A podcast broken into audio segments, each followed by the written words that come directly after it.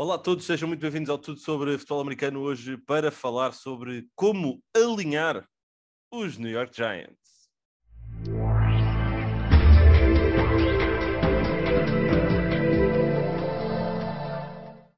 É verdade, viajamos até à Big Apple, Nova York, para falar sobre os Giants, para falar sobre Brian Dable, uma das aquisições mais pomposas, mais sonantes da até agora off-season. Comigo tenho o Pedro Fernandes, que está quente quentinho para abordar aqui este tópico, porque Pedro, tu estás muito entusiasmado com aquilo que temos no horizonte em Nova York. Estou, porque eu, como fanboy dos Bills e do processo que eles criaram, uh, acho, que, acho que isto tem tudo para correr bem em, em Nova York, começando logo no, no, no, GM, no Joe Schoen, que foi então a primeira grande contratação, vem dos Bills, era o braço direito do Brandon Bean, lá o GM que construiu toda a cultura, uh, e por isso é isso mesmo, sabe o que é cultura, quanto tempo uh, demora a, a, criar.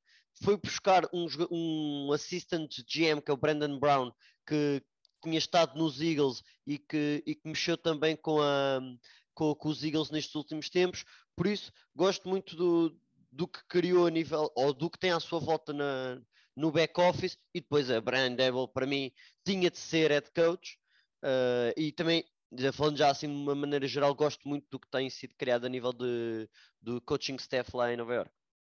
Sim, vamos entrar aí um bocadinho por dentro dessa narrativa, mas eu acho que o grande vencedor, o maior vencedor desta, destas contratações tem dois nomes e, e, uma, e, uma, e uma sigla, duas siglas. Uma sigla que é muito pomposa. É Daniel Jones, o nosso DJ, que depois de estar aqui vários anos num corrupio, com vários uh, coordenadores, com vários sistemas, uh, a revelar muita incapacidade de ser consistente e de proteger a bola. Daniel Jones é um problema, acima de tudo, é uma, aquilo que nós chamamos uma máquina de turnovers, em particular em termos de fumbles.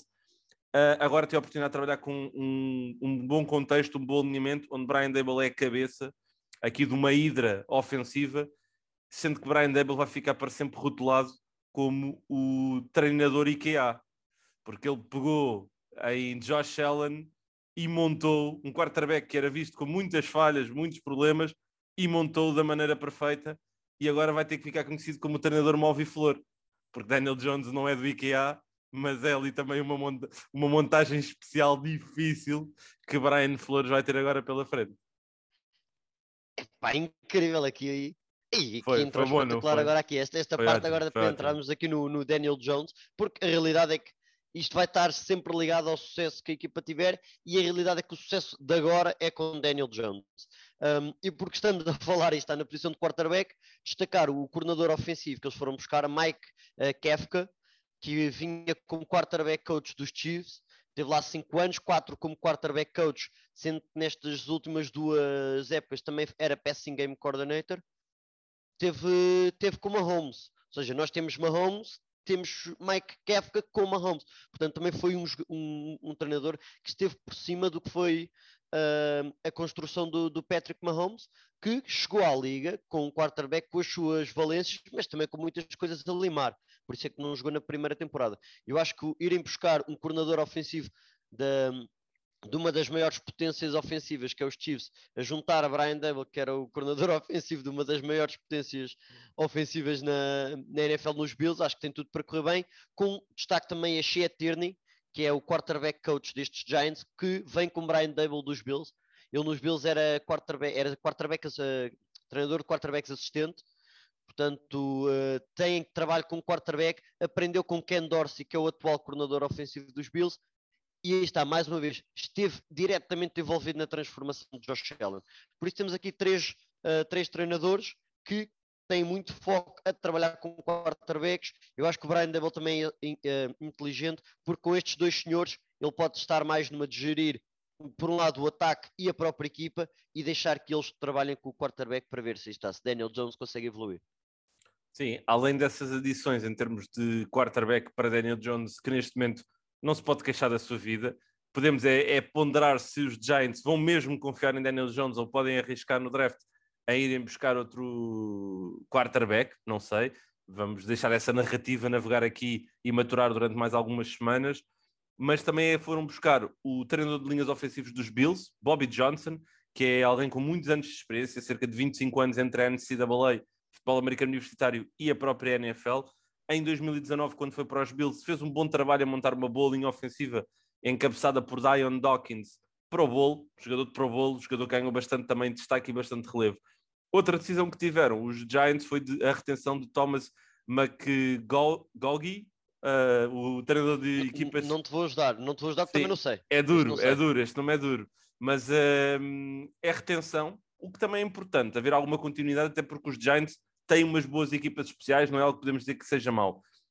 Uma perda, e esta estranha, Patrick Graham, depois de ter sido anunciado que ia ficar com os Giants, isto depois de a função para head coach, que parecia que poderia estar mais aberta para ele, que seria a dos Vikings, terem optado por outro treinador.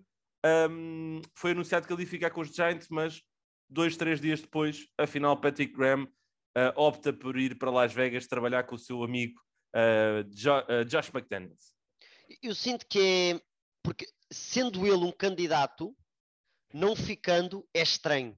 Não ficando como head coach, é estranho vir alguém e ele manter a sua posição. Acredito que aconteça algo do género, por exemplo, só dando aqui um, um toque, os Saints com o Dennis Allen, se ele não fica como head coach, uh, é estranho ficar como coordenador defensivo. E acho que foi isso que acabou por pesar mais no Patrick Graham.